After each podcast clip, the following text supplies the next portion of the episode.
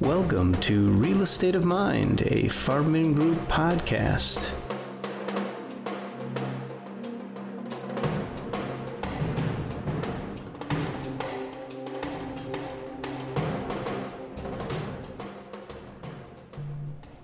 Good morning and welcome to Real Estate of Mind. I'm Andy Gutman with the Farbman Group, and this morning I have the honor of being joined by our very own graphic designer, Shona Cannon. Good morning. Good morning, Andy. Thank you for having me. Now, Shona, you've been with Farbman for three and a half years now. Um, you've continued to grow and uh, continued to shine for our company.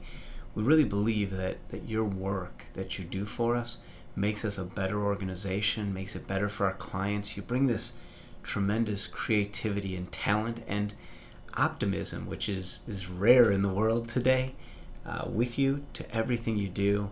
But I, I, guess I'm curious, how did you get into graphic design? Why is that a career choice for you and not maybe NHL hockey or something like that? well, thank you, first of all, Andy. Um, it's interesting because I've always been an artist. I started out drawing and painting as a kid, and um, I actually started doing graphic design before I realized what I was doing um, I would notice things like um, my parents are driving by. I would notice like billboards and signages, and I would say, "What what made that person do that? What made that person decide with those colors, or what are they trying to get across?" And sometimes I would even critique things like, "What would I have done differently there?" So I kind of always had this feeling that I wanted to get into graphic design. And then as I got older, I started doing like promos for friends and they would ask for flyers and things like that. And so I said, hey, I'm I guess I'm pretty good at this. So that's what promoted uh, prompted me to go forward. Well, you, you sure have proven that you're more than pretty good at it, and we do appreciate that. And I've got to tell you, I remember the day that I interviewed you. You came in with this big book of all, probably not all, but all the things you wanted to showcase, uh, of all the designs you had done, and mm-hmm. it was amazing. And it was by and far uh, light years ahead of everyone else who came in. Oh, thank you. I thought you guys were going to kick me out of here after saying all that. well, I'll tell you, it was. I, I, was trying to play it cool when we were interviewing. You're like, uh, don't don't show your hand too much, as you would know that uh, you know you were so valuable. But uh, it was just amazing in the creativity that you brought. We were so excited to bring you in here, and we're so glad you've you've stayed and grown. So well, thank you so much. I really enjoy being here. Shona, one of the things I want to talk to you about is is the creative process. Mm-hmm. Every client that we have is different. Some will allow you more creativity, and some will allow less. They want to be more down the middle of what commercial real estate is and make sure that it's proper and prim and professional. Others will say have at it, show us your vision. Um, recently, for one of our affiliated companies, you spent a lot of time uh, helping them redo their branding, the mm-hmm. logos, the, yeah. and I thought they were going to be very conservative in what they wanted, and it was really it was bold but professional. Mm-hmm. But you used a lot of creativity to bring it into the current day, and they allowed you that freedom. So I guess when you're approaching clients or prospects um, and, and trying to figure out how to do the job that fits their needs and their desires, maybe sometimes takes them out of their comfort zone, mm-hmm. what's your process for that?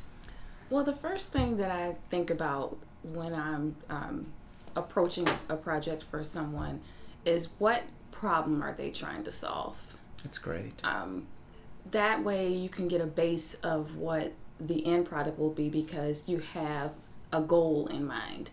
And yeah, you're right. Sometimes I'm allowed more creativity control than other times, but that that's what makes a better designer, being able to be flexible and go back and forth with, okay, well, what do you think will be good for them versus what do I just like? Right. So I spend a lot of time um, listening to my clients. I like to, to talk to them if I get that opportunity to get a feel of what their vision is. And then I take their vision and I make it effective. And a lot of times that's a lot of creativity, a lot of times a lot of strategy. So I like to balance all those things. So at the end of the day, everyone's happy and everyone gets their problem solved. And, and that's you, you bring about a couple of really good points there. What we're trying to do in general with everyone is solving their problems. Mm-hmm. It's huge to be focused on that. The challenges they face.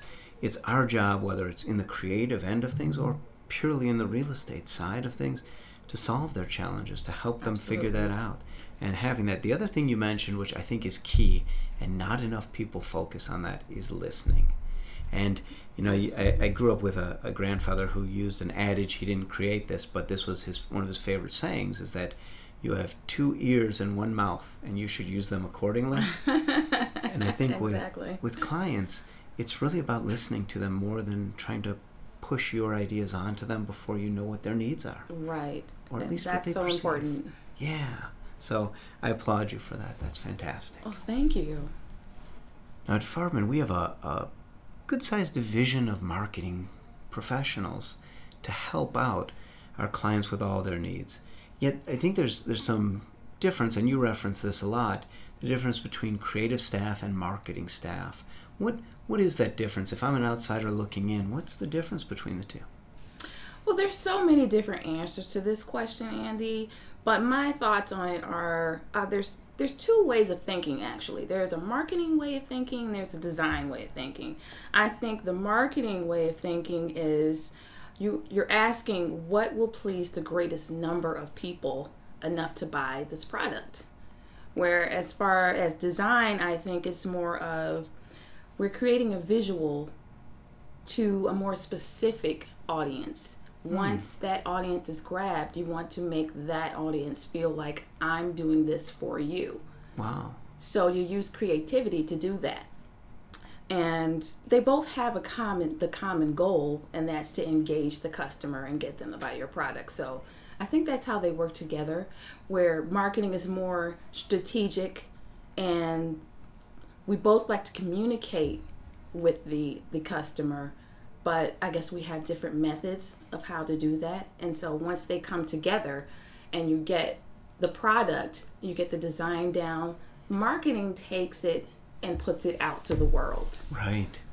so that's, That's- how i think they work well together Yeah, that's interesting because uh, you know a lot of times when we're dealing with clients, they'll give us that general, "Let me speak to your marketing staff," and they'd love to talk to the marketing team, but they don't realize the individual components that make up the entire team.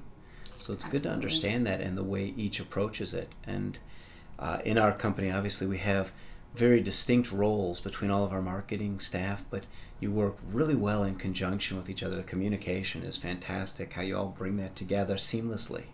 yeah we, we get along pretty well I would say so. Shona, one of the things that, that you mentioned to me, not while we were on the microphone, was that uh, as a graphic designer, you do not see Uh, many of your peers, your contemporaries, as African American females in that particular position and industry. And I guess, you know, a couple of questions come to mind with that. One, why do you think that is? And, and two, what kind of challenges and, and or opportunities has that presented to you? Well, Andy, one of the things that I noticed when I was in college is that a lot of times I would be the only African American African American in the classroom. When I would walk in, I would look around and I wouldn't see anyone that looked like me. Um, there's also a time where a classmate actually said to me, he asked me a question. He said, "Are you here for fashion design?" And rather than to get upset at the question, I was actually flattered that he thought what I was wearing that day was good enough to think that I was in fashion design. But um, I took it as a challenge. Um, it didn't intimidate me to be the only African American, especially being a female as well, because it's a male dominated industry. And it didn't intimidate me, it actually pushed me forward. It made me want to uh, represent who I am and what women and African Americans can do in the field. That's fantastic, and obviously you you are a great representative, uh, crossing all aspects, gender, race, etc. Thank you. You just are such an amazing person, and so great at what you do. And I think I've now said that too many times. Oh, where you're probably you. like, enough. it's okay, but- go on. but but also as a role model, you know, so that others can come up and go, I, you know, I want to be like Shona. That's that's my goal in life is, and so with that in mind, you know, how do we how do we cross that that bridge and create more diversity in the field? What what can we do, our company or in general? What can be done to create that? Well, I think encouraging in, it in schools early on would help. Um, as far as the industry itself, because when I was coming up in high school, it wasn't very popular for women to even think or African Americans to even think about graphic design at all from where I'm from. So I think that would be a good way to start. And then as as far as companies, just opening the door to different types of people, just giving them that opportunity because I have a lot of peers that are in this industry that don't find work. Mm you know they'll go yeah. to the interview and the next thing you know they don't get the call back. So i think just a lot of companies opening the door and not underestimating people and giving them a fair chance yeah, to get makes... you know to show what they can do. Because we're we're capable of doing the work and a lot of us aspire to be the greatest designer on earth but you don't get that opportunity if no one opens the door for you so that's an interesting thing. And, and maybe with that in mind, one of the things, and I'm going to throw out a challenge to you, Shona, because you are, eh, you, you are such a good role model in this. But, you know, as a company, we do a lot to engage. We have a lot of internships and things like mm-hmm. that. And I know the marketing department has an intern. And last year, I think you were one of the best examples of you had someone that was working with you and you really tried to challenge them to be there. Do you have an intern this summer that's working with you and you can challenge again? I don't have an intern this summer as of yet, but mm-hmm. that would definitely be something that I would love to do again. It was enlightening for me as well, being able to show someone, hey, this is you know this is my perspective but i'm going to show you how to, to apply your perspective and your creative design but i'm going to help mentor you so that was important for me because like i said this industry is we don't have many African American women in the industry. So for me to be able to teach someone, that was enlightening for me. Yeah, and you uh, again, you did a great job with it. At the end of the summer, your intern did a uh, presentation to us that she did. She knocked it out of the park. She too. really did. It was amazing. You would think she was in the industry for years, and I think a lot of that was your tutelage and you're you're willing to be a mentor to her. Thank you. So my hope is that maybe you can get with our HR director and uh, find another intern okay. to mentor and open some good. of the doors that you're talking about having been closed to other people. So you can be part of the solution uh, once again. Absolutely. And we welcome that. And uh, you know again i i know i say it um, but we really do value everything you do here. Uh, we hope for 30 40 more years out of you. Hey that sounds great and I want to thank you for joining and being a part of the show today uh, from the headquarters of the Farbman Group in the lovely Essex Center. This has been Andy Gutman and Shona Cannon for Real Estate of Mind. Join us next time for another wonderful edition of Real Estate of Mind, a Farbman Group podcast.